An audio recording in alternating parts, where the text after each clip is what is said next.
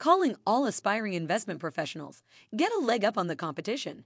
Final registration for the August CFA exam ends on May 14th. Register now to secure your spot. The CFA designation is of gold standard in the investment world, opening doors to high powered careers and impressive salaries. Head over to CFAInstitute.org to register. Don't wait. Take control of your finance career today.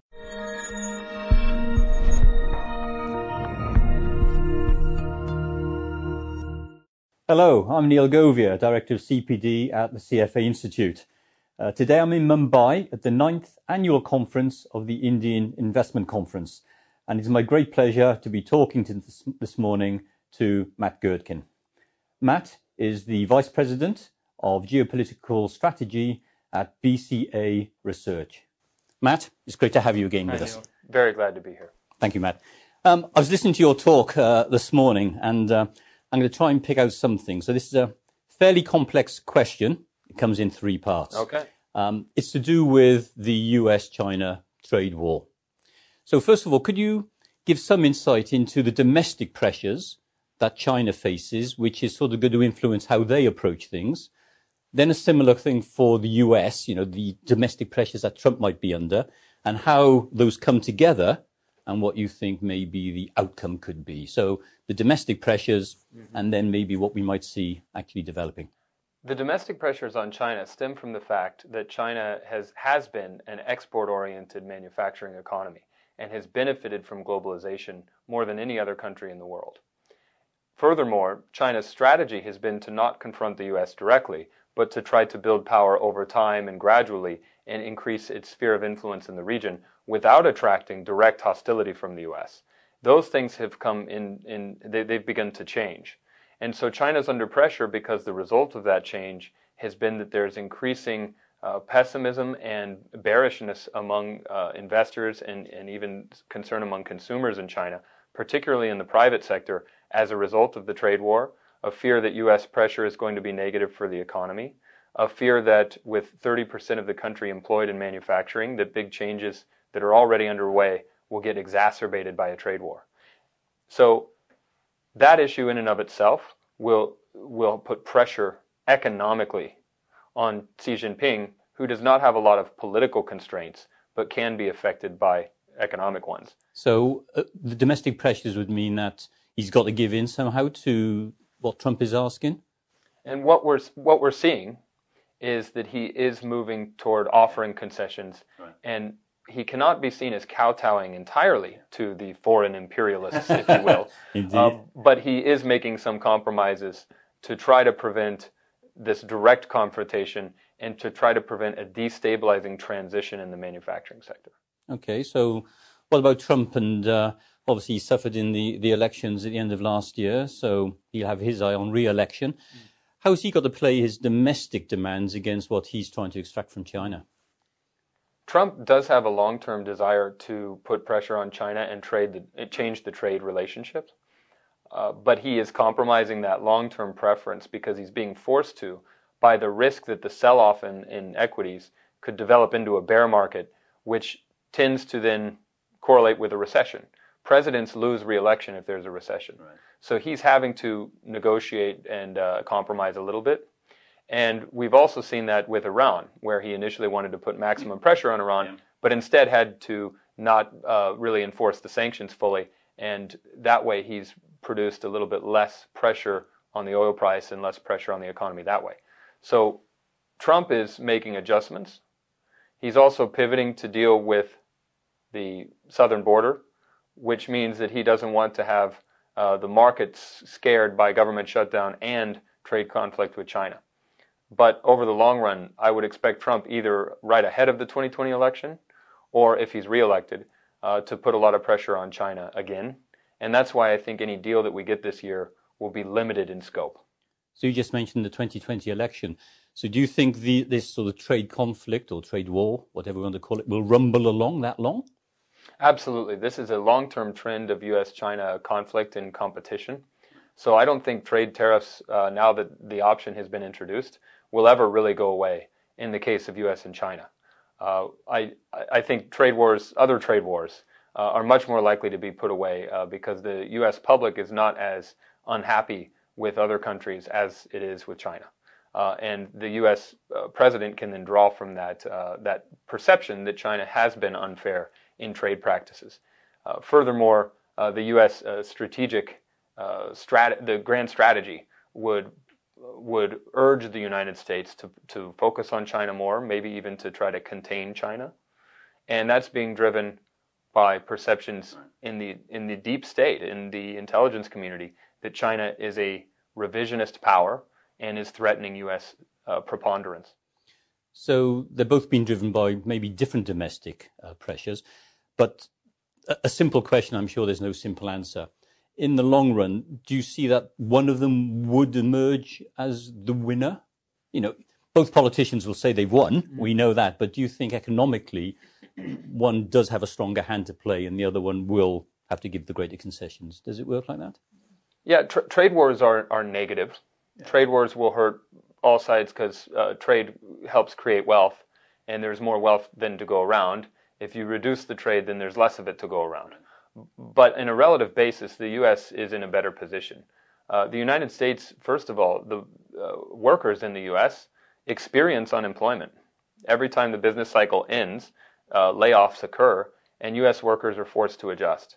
Uh, China has suppressed unemployment for many years.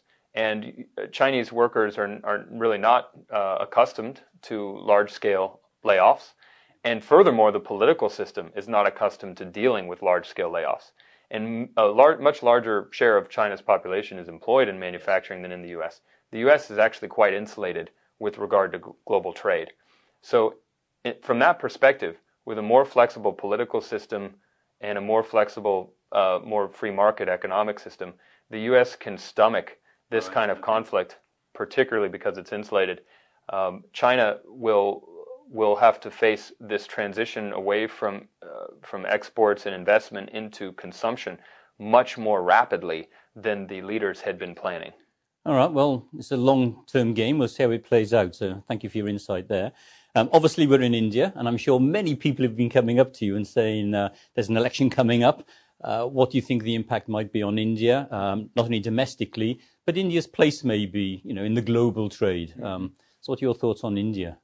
Well, India, India benefited from a period of uh, a, a, real swell of enthusiasm uh, around the 2014 election when Modi came to power and the BJP had a, a single party, a large majority in the lower house. And furthermore, continuing to win state elections resulted in the BJP and its alliances controlling about 20 out of 29 states in India. Now, that was the high tide of, of Modi and, um, and the high tide of his movement. Now we're seeing some state elections that were important went away from that direction, and we're also seeing that he's most likely to lose seats even if he retains control of the lower house. And the polls are, of course, quite tight. He could even lose control. Because when you do structural reforms, you impose a little pain economically on the country. And that means that you lose some political support. And that's what's occurred for Modi and the BJP. And also, we're seeing some trends that were, as I said, at high tide, naturally recede simply for cyclical reasons. Uh, so, in that regard, you will have a, a shift in the political dynamic and an increase in policy uncertainty. But India will still ultimately benefit from the reforms that have been done.